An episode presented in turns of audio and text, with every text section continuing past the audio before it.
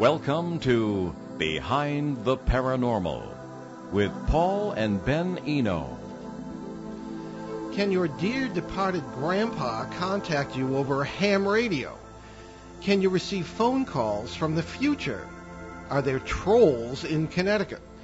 Hello and welcome to the uh, 759th edition of Behind the Paranormal with Paul and Ben Eno here on WOON 1240 AM and 99.3 FM uh, with our 11th year on the air.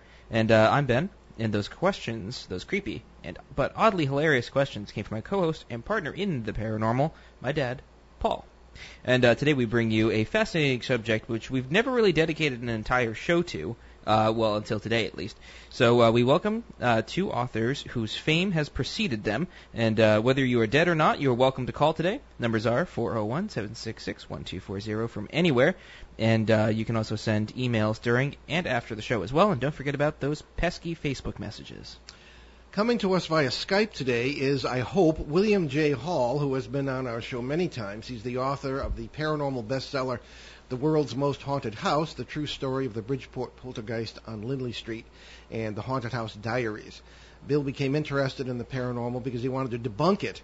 And after 25 years as a performing magician, he was professionally equipped to recognize trickery. In many paranormal cases, he has found the opposite. Jimmy Petonito began investigating cases with and Lorraine Warren in the 1990s and has been an explorer of the unknown for over 30 years. A broadcaster himself, Jimmy has appeared on many television shows including Sightings, Unsolved Mysteries, and Primetime Live. Both these fine fellows have just co-authored a ponderous and really interesting tome from New Page Books, Phantom Messages, Chilling Phone Calls, Letters, Emails, and Texts from Unknown Realms. Uh, the website for both authors at this point is halloftheparanormal.com. Halloftheparanormal.com. So Bill and Jimmy, welcome to Behind the Paranormal, except just Jimmy until we get Bill. Thank you very much, guys. I've never been called ponderous. Uh, well, not you, the book. I mean, I, I don't think you're overweight or anything. All right. Well, anyhow, uh, take it away there, Ben. Alrighty, so there are all kinds of fascinating stories in this book. So you know, we really don't know where to begin. So why don't you give us some of your favorite cases? So let's start with you, Jimmy. Oh, loser. You were talking, you were talking about the uh, ham radio story. Uh, yeah. So um, this girl named MJ, her dad Clifford passed away in 2014. It was around Christmas time. And about a year later, she was searching in the attic for Christmas decorations, and some of her father's old treasures caught her attention. So, so uh, there sat his. He had a old. He had an old um, Hallicrafters ham radio. It was a silver one from the '60s, and uh, what happened was um, she she turned it on, nothing happened, and then she remembered later that the uh, that you have to let it warm up a little bit. So she let it warm up a little bit. She went about her business, and about 20 minutes later, she heard some static coming through the uh, radio. And then she went over to the radio to you know listen closer, and she heard her dad's voice call her by her childhood nickname. It said "Hi, Pumpkin," and she she couldn't believe that what she heard. So she called her husband up to see if uh, it would happen again, so he could hear it, and it did. Soon after, there was static, and then uh, the unmistakable voice of her dad saying "Hi, Pumpkin." And then she said, "Well, you know, why not ask him a question?" And he, and she said, "Are you okay?" And the the voice said, "Yes." And then uh, she said, "Are you with mom?" She passed away years before the father, and it said yes. Static followed, and there was no more uh, communication since. But that seems to be a, a common um, thing with a lot of these calls. You get a little static, and then the voice comes through. Hmm. I was Very actually. scary. I was gonna say, is that is that a common common sort of theme throughout the whole kind of experience? You know? You want you want we, we we want to get a, a variety of different stories, and, and like almost everyone we talked to said, you know, the phone rang, there's a bunch of static, and then like a faraway voice came out. Um, we, you, you- like I said, you wanted different things, but it seemed like a real common element was that static. Hmm, interesting. And they always sound far away too, huh? A lot of times, yeah, a little distant, like some fishy's going on. All right. Uh, we have a question from a listener here. Uh, Jimmy, if you want to take this, we're going to try and uh, get Bill here. Give it um, a shot. It says, uh, I don't know who this is. The Facebook name is ET Dimensions, uh, or where this person is from, but when my brother passed, I guess actually it's more in the way of a comment. Maybe you have some thoughts on it, Jimmy. When my brother passed, my husband and I received many calls from my brother. After he passed, I had his cell phone from the hospital. I would place it next to me just in case a friend of his called not knowing of his passing. It would ring many times showing his phone number on the caller ID. My other brother was nervous and told me to throw the phone away, but I looked forward to knowing my brother kept in touch and I missed him dearly. Also, my phone would ring saying it was my husband, and at the same time, my husband would receive a call saying it was from me. I don't know who their carrier was, but they need some work. Uh, our, our landline we have for our fax machine would call me. Uh, my printer would come on and go through the routine of printing something, but no paper came out, even though it sounded like it came out and then continued to run my question, this is all, I mean, we hear this kind of thing all the time. So do you. Electronic equipment somehow is always involved in a lot of weird stuff um, for one reason or another. My question is, do people ever actually answer the phone and talk to the deceased person? Yeah, there there are instances where um, it seems that the person can't communicate back and forth with the person. It never seems to be a long conversation, maybe a, a question or two. Yeah, and then like there's other times it seems like the uh, the other person doesn't they they're speaking on the other line but can't, don't answer or can't answer. So we have some both in there. Oh, okay. Um, I'll, i have an example from um, I guess more or less my own experience. Uh, back when uh, our media company was uh, in the uh, uh, sort of inadvisedly publishing books, we pretty much tried to give that up around 2009 because if the authors weren't rich and famous in six months, it was my fault. And so uh, there was one uh, very, very interesting author, it was Dave Kane, and he wrote a book called 41 Signs of Hope. Now, maybe you remember in 03 there was the terrible uh, station uh, nightclub fire in Rhode Island here. And yep. Uh, 100 people uh, lost their lives, and the youngest one was the son of this Dave Kane, the author of the book. And the boy, whose name was um, uh, Nicky O'Neill, was uh, somehow enamored of the number 41. Actually, 941, but 41 would do. And he kept turning up in his life. Now, after now the day after the fire, now he, he did he was he died of apparently apparently a smoke inhalation, but it, he was long gone by the next day. Uh, his that they had his cell phone that had been recovered, and it was damaged. It really shouldn't have worked at all. And there was his caller ID coming in. Uh, I, am sorry, no, this is on Dave's phone and his wife's phone. Uh, the call came in from, it said Nikki, uh, which was, of course, the, the son, and um, the call, it would have been made, the phone it would have been made, the call would have been made from was pretty much destroyed uh, in the fire, certainly but with water damage, and else from the fire hoses, things of this kind. So there's no way this physically could have occurred. Uh, there was there was communication, I suppose, in an indirect way, uh, and there still is. Um, odd things even began to happen in my life when, when we when I, I, edited the book personally, and it came out to 41 chapters. That was totally unplanned because I'm the one who divided things up into chapters, but logically it did. So um, I, I, think that I, I, get the point of, um, of much of much of what uh, your your people are saying here. So I don't know if you have any comments uh, on that at all. Well, yeah, we had a. Um, Bill tells the story better because he's the one that um, submitted this story. But it was there was the um, in 2008 there was a commuter train, and it made the news and everything. It was carrying um, like 200 something people, and um, it crashed. And one of the deceased was a guy who was uh, like 50 years old, and he was getting he was making phone calls from his phone shortly after his death. Of course, they didn't know he died yet. He was he was in the train wreck, and family members received 30, 35 phone calls from his cell phone through the night. And when they answered, all they heard was static. And when they called back, their calls went straight to voicemail. So, um, and then you know, after the news got out, people his friends and family did know he was involved with the train, and they gave him kind of hope that he was still alive, but you know, trapped somewhere. Mm-hmm. So um, later, the um, the uh, search crews tried to find the whereabouts of the phone through the signal, and the calls were the call searchers finally found his body about an hour after all the calls from his cell phone stopped. But they also uh, discovered that he died on impact.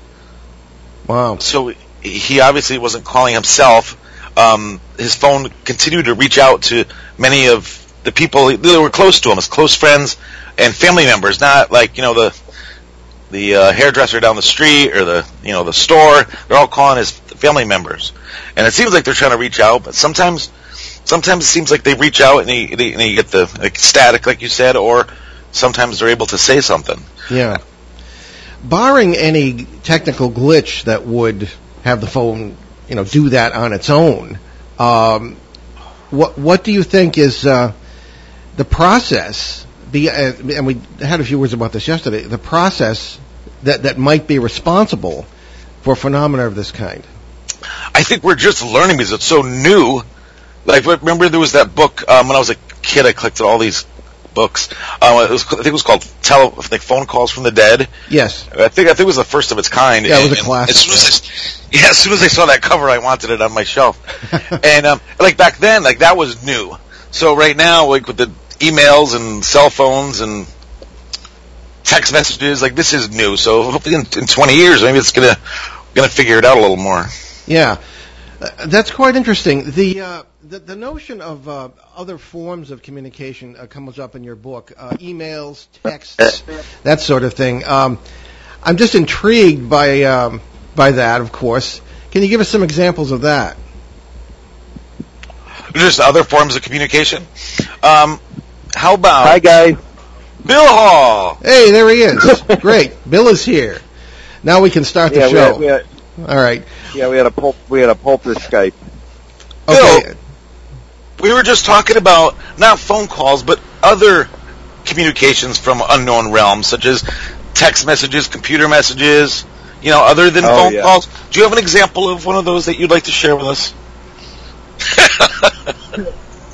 Uh, yeah, you know, I would, I would say, um, well, there's two in particular that stick out, and uh, and you know, I'm sure we have other cases uh, in the book on it too. But the text messages between uh, the mother and daughter, where the grandmother interrupts and sends a photo that's not on either their phones. That and- was a good one. Uh, yeah, yeah.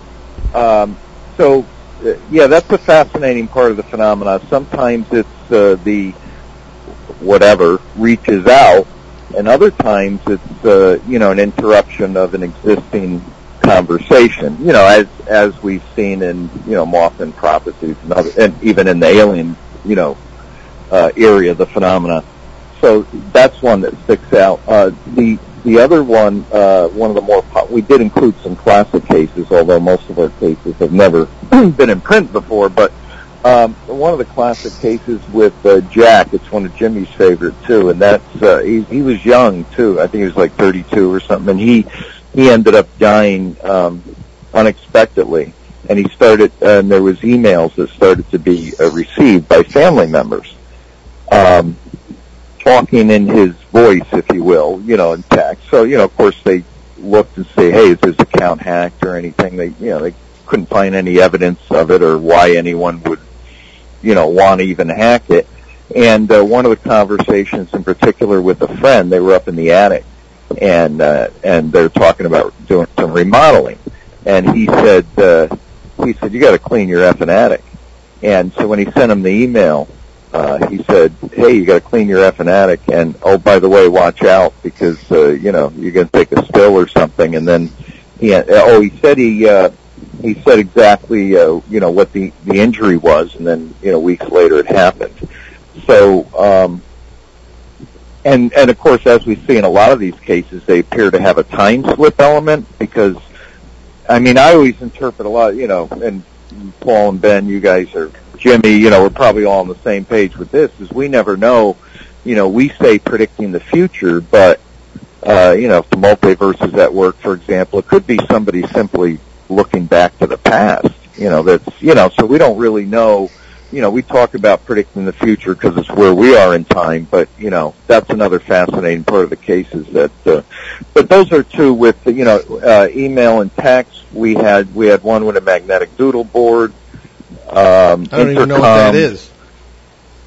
Yeah, speakers, uh, just about anything. In You the know- old days, uh, uh, you know, Morse code they said, but you know. Bill, you know what's really cool about the the first one you talked about the uh, the woman and the the mother talking on the phone? This was a story Yeah. about uh, um, a, um, a daughter who just went through. She's just went through a, a bad marriage. She was at work and she was having a terrible time at work. It was just she said it was she was a, her worst of the worst, and she was talking to her mother on her break through text, and the mother used a computer to, to so they text back and forth. The mother, the daughter had a phone, so in the middle of their texting back and forth, all of a sudden the, the grandmother who passed away's picture appeared on their messages. And the, the, the, mother, you know, the daughter says, oh mom, it's a really nice picture of grandma or whatever, and she goes, she goes, where'd you get it? And she goes, I didn't send it. Like, it, it, neither of them take credit for sending it, and they don't know how to get on the phone. And the, and the, and the mother said, I don't even And have it it on wasn't my on their computer. computer, or phone. Yeah. Yeah, All right. yeah. She checked the the mother's computer, figuring she just sent it by accident. It was like a photo they have in the house or something, you know, like a framed picture. Yeah. Uh, Bill, is that the picture you referred to uh, when you first began to speak and referred to a, a photo that had not existed? Is that the same one? The same case? Uh, photos that had not exist. I believe so. Okay. It may have been. I don't know. All right, I have a bunch of questions. Um, ben may have some more as well. Uh, let's start at the beginning with this. now, you obviously were not personally involved in a lot of these cases, so you, you would have no control over this. But uh, excuse me, what steps were taken to verify that this was actually someone texting or emailing or even calling, and not some kind of hacker? Or, or, or, was that even possible? Uh, I would. I mean, in most cases, it, wa- not all cases, it was possible. I mean, seventy. I think it's seventy-two percent of our cases had witnesses. Uh, we were played voicemails, so I mean, some of this stuff was captured, uh, which was interesting. Um, now, uh, and uh, I think one or two of the actual Phantom Message cases were Jimmy's, so he was there. Uh, and there were some where there were no witnesses, and you know, for that we you know, we, we can only say, hey, this is interesting, and, you know, these people certainly appear like, you know, they have no reason to, you know, uh, to, to lie, whether they were misinterpreting, you know, that's when we went to uh, electronics people, and, you know, we had people look at the cases and say, hey, how could this happen by computer, by this, by that, but we, we couldn't get anyone that really had any information that, uh, you know, Add uh, to it. Yeah, that's understandable. yeah, I mean, guess, people, yeah. Something to I work know, on for the Jimmy future. and. I both know, you know, I have four guys that I work Right. with for cellular phone companies at, at work, and I asked them all. I said, "Hey, you know, we're writing a book about this stuff, and you guys could really help out with your, you know, expertise on explaining how some of these would happen." And, and I'd show them the examples, and it's like, well, unless they're lying, they're, it usually can't happen. Like especially when they have information from, they give you information from their old cell number or um, stuff like that. They, they they said they couldn't even give me an explanation of how it might happen by accident. So they didn't help at all. Uh, and yeah, I mean, we uh, we had a case where uh, the son was receiving calls from the dad's old office, which no longer existed, and the Hmm. number wasn't even in service. Interesting. Okay. Yeah. Uh, here's another question for, for both of you. I'll, I'll ask uh, Bill first and then Jimmy. Uh, how many of these cases, uh, or if any, involve people who. Is this all people who died yesterday, or do people receive uh, some of these messages from people who've been um, translated, fallen out of time, whatever you want to call it, for like eight or ten years? How far back does it go? Bill, how about 200? 200? Really?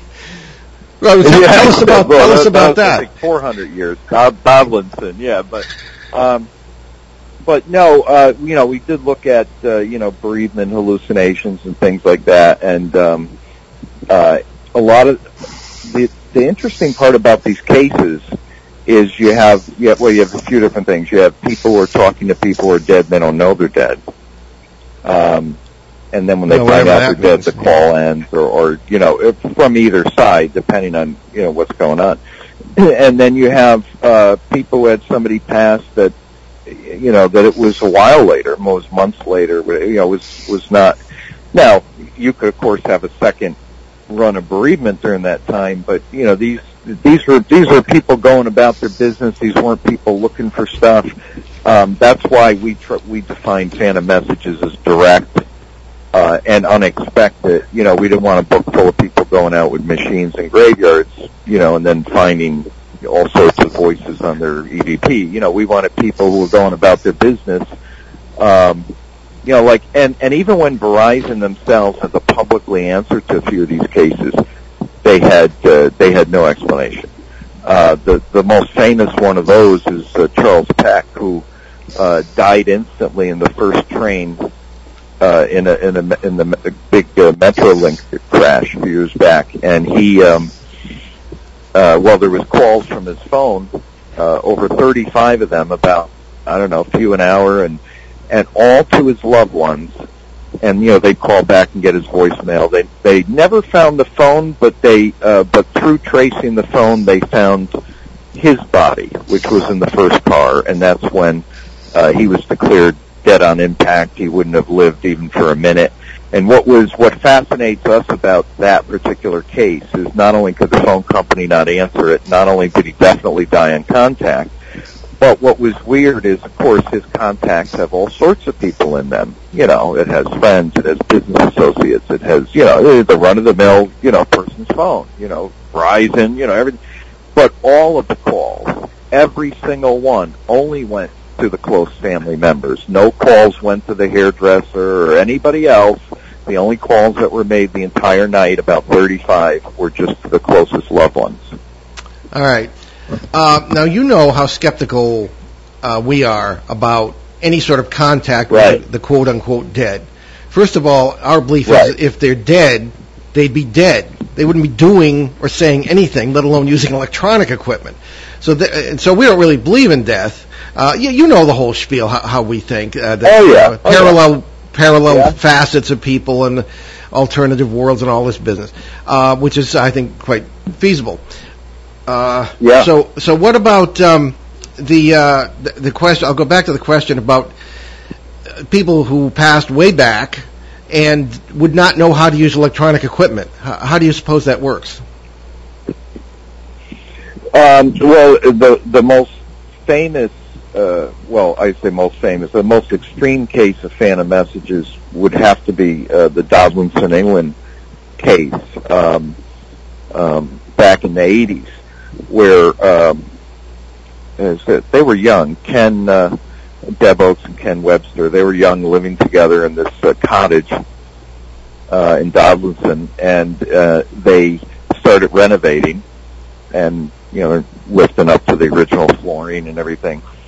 And uh, uh, they ended up having a friend stay with them, and uh, he brings the computer home for her to type some stuff at, and he was going to type some band stuff on because he was in a band. But you know, they had no, of course, internet or anything like that.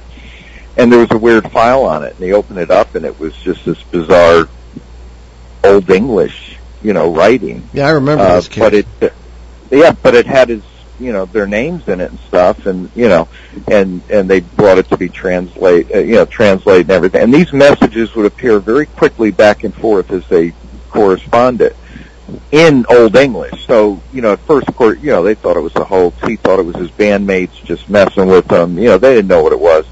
Um, so they, you know, they isolated. They tried to research. You know, they did their own little thing, and uh, it got weirder and weirder. And there was some poltergeist-ish activity. You know, furniture stacked up, and uh, you know, uh, cans stacked up, stuff like that too. And it ends up they're communicating. To make a long story short, it's a fascinating case. But we revisited it. Um, by of course now we have computers. We you know we could really research into some of the things that were talked about in facts, and uh, that's an interesting case because um, Uh, they well they had two teams investigators, and one one said no, it's not real, but they didn't know how it was done. okay. They just made their mind up. Yeah, they said it wasn't real. It must be the na- neighbor or something. They're like, well, you need a big van with all this equipment to you know Yeah. to, to be able to, you know, and, and again, this, this person was answering in Old English very quickly. I mean, you know, even if you were pretty good at it, it was like, it was even faster than typing. So, you know, when we talk about, well, how does this happen? I don't believe that uh, this guy uh, that they're communicating with, they, or one of the people, or one of the things, uh, whose name was Thomas, he uh, he was um, uh, supposedly living in that cottage 400 years ago, Mhm. and he was wondering why th- why they were in his house. And uh, you know, his the girl he was courting was, of course, becoming quite annoyed. And you know, this this whole thing's playing out, and it's like, you know, it's very multiversal. At least it looks that way because he's going. They're going upon. They're both going upon their life, and they're intersecting here. Mhm. And they asked him. They, they said, "Well, how are you, you know, communicating with Yeah. us?" You know, and he said, "Well," and, and he tells them he has this light box, and the light box does it. But um, we, we don't think. One time, the girlfriend, his girl he was courting, I don't think they call him girlfriend. Then I don't know, but she was singing, and and what she was singing, and her that whole experience Deb had in a dream, but of course they they all remember it happening like she really visited that time almost. Amazing. Um, yeah, and, and, and that links to um, actually I, uh, even one of your cases, Paul, or at least one of the living haunting the living, where we see somebody having a dream and they're having this nightmare, and meanwhile somebody in another house is being haunted by them. And meanwhile, they're having a nightmare because these people are screaming at them, you know. And then if the two ever meet, you know, you get this, oh my God, you know, you're not dead. Yeah. You're, you're haunting me in your life. So anyhow, uh, so you have this back and forth, and they said they got the light box. This guy said they said, you know, where'd you get the light box? He's, and the guy said, I don't know if he said a hole. Yeah, it was like a hole, or the, the wall opened up, and the devil himself walked out. But but then I realized he was not the devil at all. So it's it, and and it's it, you know the typical kind of alien you know description of the bringing of the light box, and of course in his time he's saying I thought it was the devil, and then he's say, saying no, the guy you know the thing was not you know negative or evil or you know he brought me this light box, and you know it's a big long story, but we revisited it with uh, Gary Rowe who. Um, he did his own investigation where he used his own computer. He, you know, he put a shield around it. He was there. He did it all. And uh, so for the first time, he um, he he really talked about it. It was an experience that changed his life. He thought it was a hoax from the beginning, Yeah. and he was in fact he was a little bit mad that they even called him in. Uh, but Ken, you know, Ken often complained that that uh, he complained about some of the things that happened to them because, to tell the truth, made them sound crazier. You know what I mean? If you're just dealing with fiction, you, well, you know, real cases, stuff happens that you really wouldn't write in science fiction. You know what I mean? It's almost like too outlandish or it doesn't fit, you know, so you wouldn't write it. But of course, truth, you, can't control that. So. Yeah. Well, we're going to take our uh, break here, and uh, we'll be right back. You're listening to Behind the Paranormal with Paul and Ben Eno on WOON 1240 uh, AM and 99.3 FM in New England's beautiful Blackstone River Valley. We'll be right back with Bill Hall, Jimmy Petonito, and the Dead in a minute. Stick with us.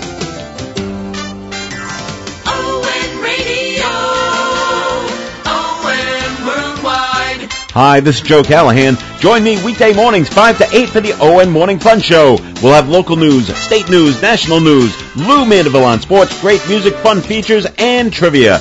Weekday mornings 5 to 8 on ON 1240 WOON Woonsocket Radio. ON Radio. ON Worldwide. And we're back behind the paranormal uh, today with Bill Hall and Jimmy Petonito and their amazing book, which I will hold up to the camera there, Ben, uh, whichever camera is handy. Uh, Phantom Messages. Okay. And uh, we were talking about a fascinating case from the 80s uh, before we took our break, and uh, Bill was uh, was explaining that um, that usually I would be very wary about a couple of things. Okay, now this may very well be exactly what it appears to be. Ben, Ben, you're, you're hamming it up, uh, and that's um, that. First of all, Old English.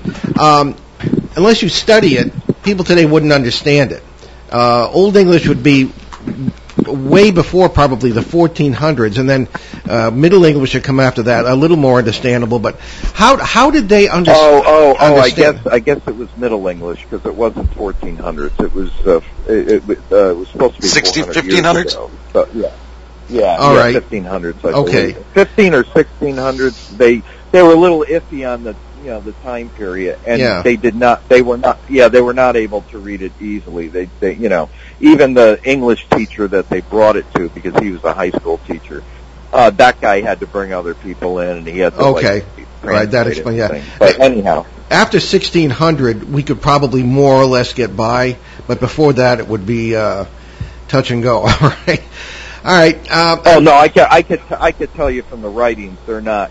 Uh, most of them are not easy to understand. A few Okay. are, but most are like I don't know what he just said. You know? All right. Uh, ben has a question. I do. Um, so I, I was I was reading through uh, a couple of chapters of your book, and they I, I like that you guys kind of did an analysis at the end, like other phenomena, the frequency of it, and stuff like that.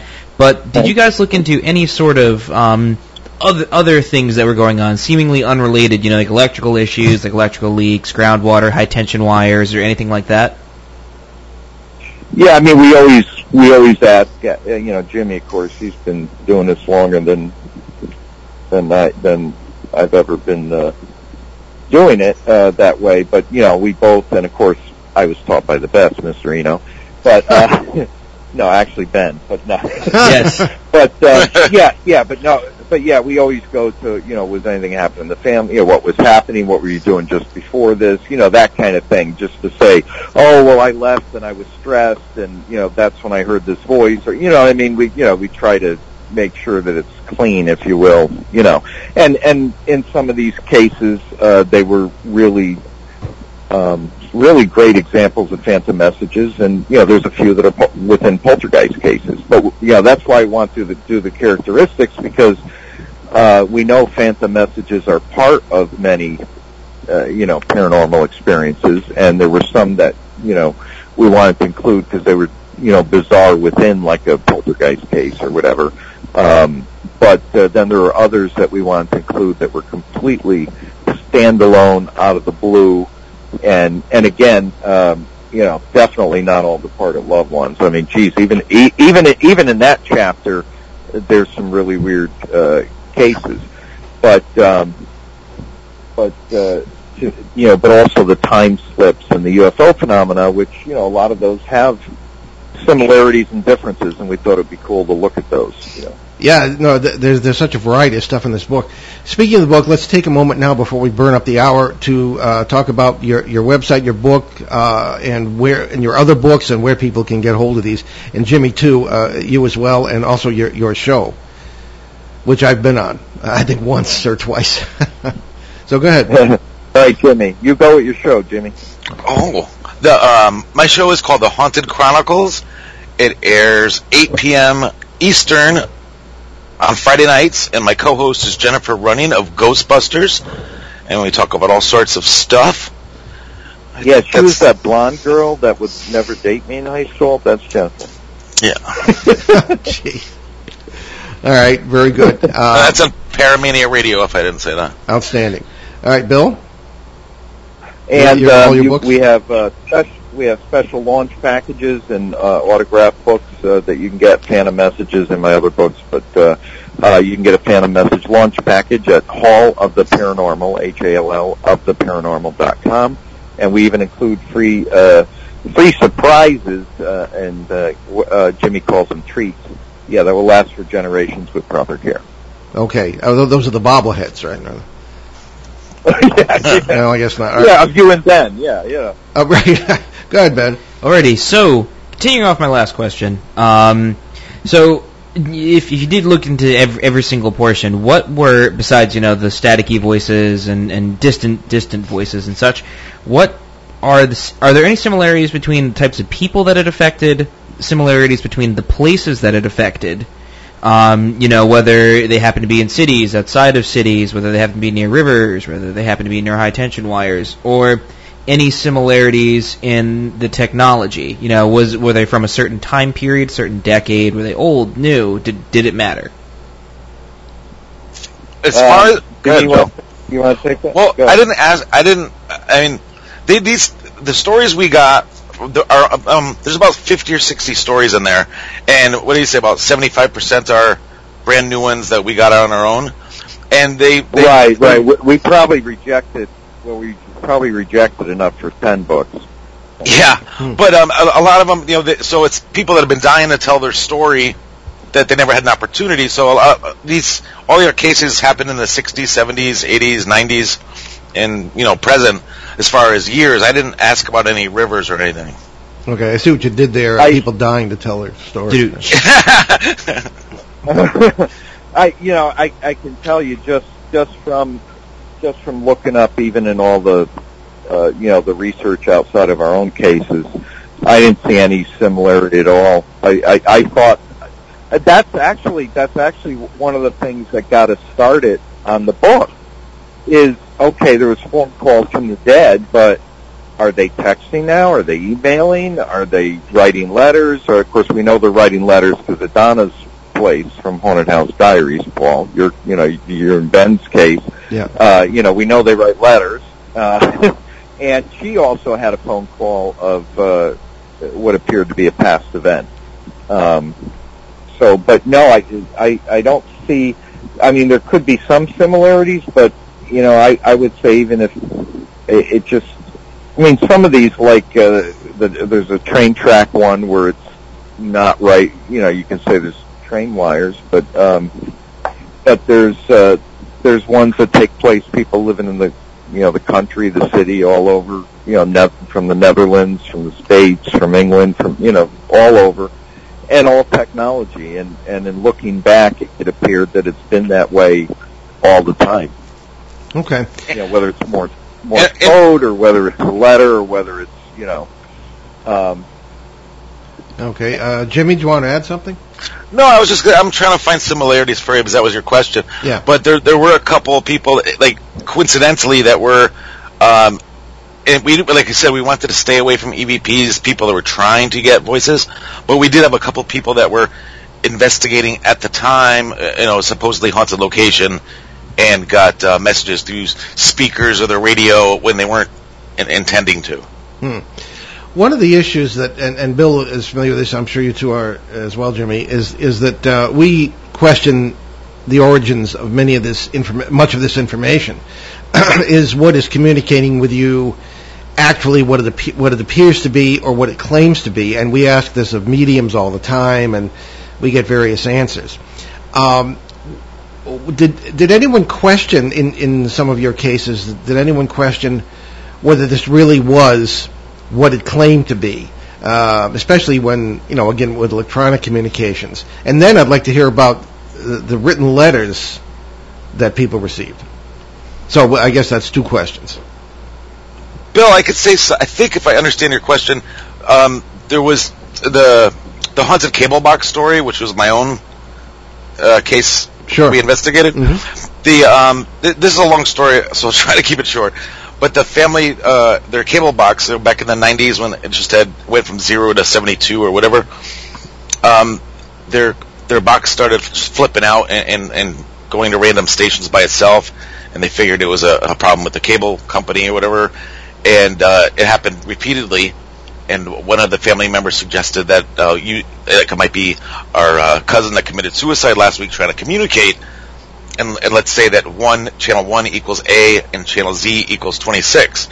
So as soon as they said that, it went to channels 25, 5, then 19, and it, it um, it, using that code that spells yes. So using that code, they were just asking the TV questions, and it would go to random stations, seemingly random, but then they'd write them all down, write the answers down, and then they'd go decipher them later, and it told this big long story about it gave a person's name, he was murdered in the apartment, and, and details, social security number, and uh, and the, they called the police actually after a while, and then that person never existed. So whoever the, the, they don't know who they were talking to after that. Yeah. You know, it's like Yeah, well, well, that's the thing. Uh, there's that as a problem, and then there's the issue of. Uh, I've always had a problem with the notion that as soon as somebody dies, they automatically know everything and can control the environment and can be super beings, you know, to help their families or to hurt other people. I, I don't buy that. I've never found it to be the case, and I've, and, and when it does appear to be the case, it's usually um, you know parallel well the intersect point where the whatever's doing it has no idea that it's doing it, or it's a parasite. At at least that's my experience. As I say, may, I may be wrong, uh, but again, I, I'm just a little bothered by all how. What is the process by which people can interface? You know, when, they're in a parallel world. I mean, when, you- when you dropped out of time, quote unquote, died, whatever, translated, you're, you're in um, a parallel world where you may ne- where you didn't die and all this business. How do they interface with somebody's TV set or cable box? I mean, I, I don't. Maybe nobody knows the answer to that. Maybe it's legit. Maybe it's not. I don't know. What say you? Obviously, for some reason, it must be easier for them to communicate with electronics. For some reason, like I said, maybe in a in a few years down the road, it'll be even easier, and you can get direct communication back and forth. Yeah, Bill, perhaps. yeah, yeah. Uh, you know what we found in a few cases, and this I found, uh, you know, it wasn't like, oh, it's in every case or whatever, but there were a few cases where, and this is in the case of loved ones, where, uh, you know, they would call, for example, and they would say, um, you know, I'm supposed to have permission, but they didn't get permission, and they weren't concerned at all about having permission. I found that to be fascinating. Yeah, It wasn't in a lot of cases, and, it, and there also were a few cases in the original, uh, you know, D. Scott Rogo and, and you know, Ray, you know, in that uh, in that research, or there were cases where where that happened too. Again, it wasn't the maybe it was ten percent. I don't, you know, if I had to throw out a number, and they would say that I'm supposed to have permission, blah blah blah, and it looked like in those cases they didn't have permission, and like I said, there was no concern about not having permission. So then I don't know. My mind goes to the whole. I don't know. It, it could they could be in a different culture, different. It could be an extraterrestrial. Sure, sure. thing. Yeah. I mean, yeah. Who, who the heck knows? But it looks uh, in those few cases it was mentioned. Uh, there there is one famous case where a mother died, and and you know they used the daughter and the mother would talk every day at at four. You know in the afternoon they'd have a conversation, and she continued to call for like a year and a half after she died, and you know, when the daughter daughter realized she was dead, yeah, well, of course, realized she was dead, obviously, you know, but the calls then started and continued, and um, and she didn't know what to do, so she just kept talking to her mother like, you know, like it was regular stuff. I wonder That what's is- going on, you know. that is an interesting and- question. Because, like, as soon as you die, it's like, oh, I know that I could use the phone to communicate with mom, so I'll go figure that out and do it. Okay, we have a caller uh, at this point, and uh, according to our distinguished producer, it is uh, none other than Susan Spooler from West, West, uh, Westford, Massachusetts, who is the organizer of the upcoming New England Greater New England UFO Conference, at which Bill and I are speaking, and Ben as well. Susan, welcome to the show. And Jimmy, he doesn't know it yet. And oh, okay. Uh, we got Susan there. Or? Talk about that later. She Should be there. Oh, okay. Wait for it. No? Uh, Can you hear me now? Oh, there we go. Yeah, Susan, Yeah. uh, we got hi, you. hi, hi. It's a pleasure to be Susan. here. Thank you. Hey, hi. hey, Bill. Hi, everybody. Susan, Hey, I wanted to I wanted to um, ask Bill if Bill was if he was going to be speaking about this new book at, uh, at our Greater New England UFO conference. Yes, and I want to bring Jimmy with me if that's okay. Oh, Sure. Oh, I'd That's love good. to meet Jimmy. Put her on the Right, spot. that's That's what we do on this show. We bring people together. Yeah, yeah. I was just Okay. going to throw him in the car and not tell and tell him we were going for coffee, but Wow. I figured it might be better just to, you know. well, it's, a, it's a week. It's a weekend event, so Th- this sounds share your- exciting. you We're- you we're can in- when share this bed with him. conference? All right, one at a time. Uh, Susan, uh, tell us about the. We're going to be announcing it in a minute anyway, but tell us uh, all about the event. Well, it's um, it's on Saturday, New uh, October. I'm sorry, Friday and Saturday, uh, October 5th and 6th. The website is New Eng- www.newenglandufo.com. It's in Leominster City Hall, Leominster, Massachusetts. It's from 6 to 9 on Friday night, October 5th, and that will be Bigfoot night. Then on Saturday, October 6th, it's um, starting at 8 a.m. and goes till 6 p.m. We'll be having the, uh, and the phenomenal Bill Hall, as well as um, the, the world-renowned Bill uh, Paul and Ben Eno.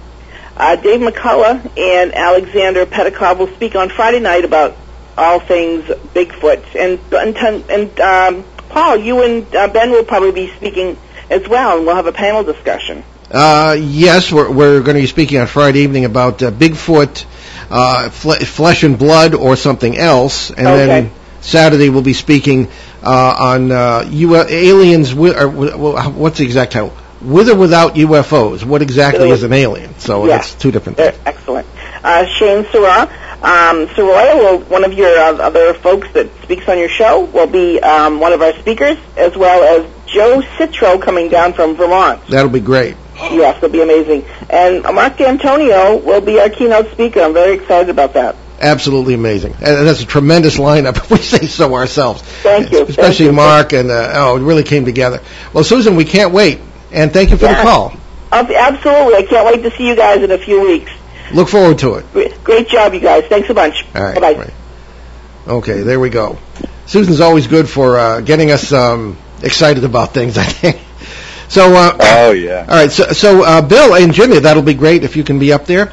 Um, I'm just wondering, um, uh, just to sort of continue that theme, uh, what other phenomena, and you did mention this during the communications in England in the 80s with the uh, person from the 16th century before, uh, what other phenomena, you mentioned poltergeist activity taking place. What other cases can you uh, recall that have had other uh, phenomena seemingly not related to the actual communication, but taking place in the in the venue or in the in the home or wherever? Well, uh, I I don't know if this directly answers it, but I think it's a fascinating. Uh, I think it kind of does. Fascinating area of uh, Phantom Messages is our section, even though a lot of stuff outside of it also is like that. But the, about time slips, and this this was these were the ones that really. I don't know about Jimmy. These are the ones that well they all did, but these were the ones that really struck me. Is when you get a phone call and you hear an event happen and instinctively you know there's something about it. Like there was one uh, um, that we t- titled "Calls from the Future Predict 9/11."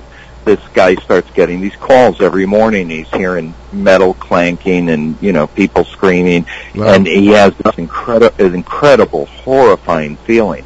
Now you know if you hear some sounds on a machine, I mean it's not going to make you feel that way. You know you're not going to go. Oh, we all seen horror movies. You, you hear some weird noises and you're Mm. like, all right, whatever but instinctively the, you know, this is weird, you know. So and they get them every morning, and then of course he recorded them and he you know played them to family member. One family member couldn't even listen to it. People burst into tears. It was like they just knew there was something wrong about it. And then the morning of nine eleven, uh, he got one more call. I think it was an hour before. Same thing, metal clashing, and then nine eleven happened, and he never got another call again. And um, I think he even I think he even switched. I think he even switched. Yeah, he switched cell phones in the process too to stop the call. So it was, Right. it was a real. And and there's a number of cases like that. Um, the uh, the the one where uh, her, uh, I my boyfriend heard himself die in the phone. That he picks up the phone and he hears himself.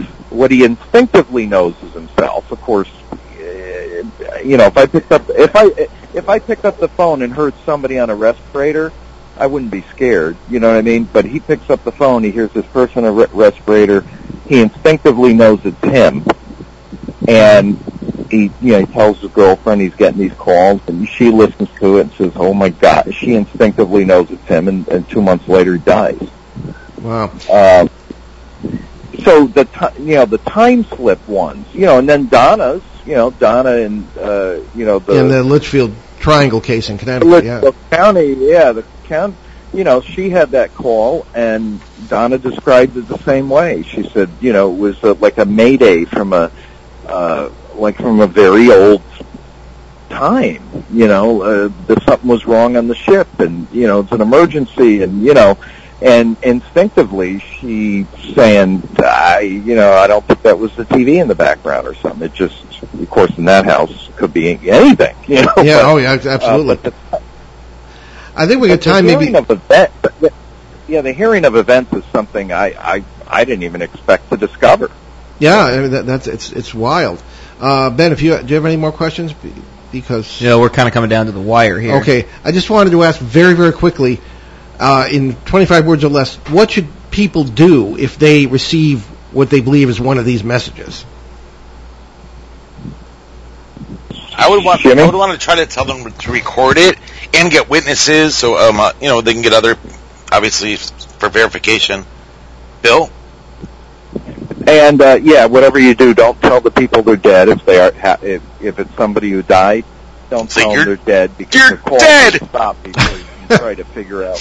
Yeah, Yeah. once they realize they're dead, that they, they no longer call for some reason, but or it at least appears that way. We don't have enough. You know, I, I think you need a lot of data to really get that. But that's what I would say. Yeah, don't All right. tell them they're dead because you know that'll scare them off. Okay, very good. Well, fellas, uh, great book, great show. Thank you so much, and we'll look forward to seeing you in Leominster in a few weeks. thanks, fellas. Thank you. All right, Finally got very to good. talk to you, Paul. Jeez. Okay. yeah, we'll get it together, Bill. Don't worry about it. All right. Yeah, I know. It's been crazy. Okay. Bye. Bye then. Okay, uh, as we have been saying on Columbus Day weekend, uh, October 5th and 6th, that's a Friday and Saturday, we, along with many of the great guests you have heard on this show, including the ones you just heard, will be at the Greater New England UFO Conference in Leominster, Massachusetts, uh, organized by the great Susan Spooler, whom you also, whom you also heard on the show today. Uh, ben and I will speak twice on Friday evening, not to be repetitive, but traditionally that's Bigfoot night at this conference. Our subject will be Bigfoot, flesh and blood, or something else. Uh, on Saturday, we'll address uh, with or without UFOs, what exactly is an alien? Find out more at newenglandufo.com. And then we'll be back at the uh, Danbury, Connecticut uh, Public Library once again on Saturday, October 13th. Uh, from uh, that is the third annual Western uh, Connecticut UFO Conference. You can watch BehindTheParanormal.com for more information, or you can visit uh, DanburyLibrary.com or .org. Right. Okay, uh, my next book, Dancing Past the Graveyard, Poltergeists, Parasites, and Parallel Worlds, has gone to the publisher. Uh, ben is not on the byline because he uh, wasn't born yet. Most of this happened. Uh, I'm told it won't be released for another year for the Schiffer Books Fall-Winter 2019-2020 catalog, but we'll keep you posted, and I hope it will certainly be worth waiting for. Our 2016 book, Behind the Paranormal, Everything You Know Is Wrong, is finally available uh, as an ebook on uh, Amazon Kindle and Apple iTunes. It's also available in stores. And if you write to, we, we, uh, would it, well, okay, but if you um, visit BehindTheParanormal.com or NewEnglandGhosts.com, uh, you can get the book there, and we'll be happy to autograph them for you. Uh, and again, you can get all our books in print form as well. Check those websites. And at BehindTheParanormal.com, you can find out more about our show, our uh, cases over the years, our public appearances, and you'll find nearly 800 free recorded shows from our 10 years on the air, uh, including our four and a half year run on CBS, uh, along with special shows and podcasts. Yeah, actually, I think it, I think it just did hit 800. So. Oh, there we go. Uh, also on the on our website, you'll find direct links to several charities that Ben and I have adopted. We also just put uh, a, a um, American Red Cross uh, help the victims of Hurricane Florence uh, link on right on the main page there with our events, and uh, please do that if you can. The Red Cross is a charity we happen to trust. Uh, we also trust USACares.org, Canadian Veterans Advocacy, Helping Haiti's Orphans, and Youth Mentoring Connect, Connect, Connection in Los Angeles. Um, youthmentoring.org, doing uh, Tony Lloyd doing great stuff out there. Uh, so Ben, what's in the fridge for next week? So next uh, week, that's September 23rd, uh, we talk about underwater UFOs or uh, USOs with uh, researcher Preston Denton or uh, Dennett. Uh, if you have questions or would like to share your own experiences, you can email Paul at BehindTheParanormal.com. Please include your first name and where you're from, and don't forget about Facebook messages. Right, and uh, I have one or two stories of my own to share about that from uh, Puerto Rico, about a number of years ago. Uh, the same trip I ran into the ferries, there was a USO story that came out of the water, so to speak, and I'll talk a little bit about that. So uh, we'll leave you this afternoon with a very true statement from that old sweetheart, Socrates. The only true wisdom is in knowing that you know nothing. As we say, everything you know is wrong. So uh, there we are.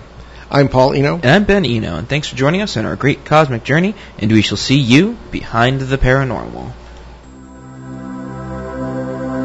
Return to this radio frequency 167 hours from now for another edition of Behind the Paranormal with Paul and Ben Eno.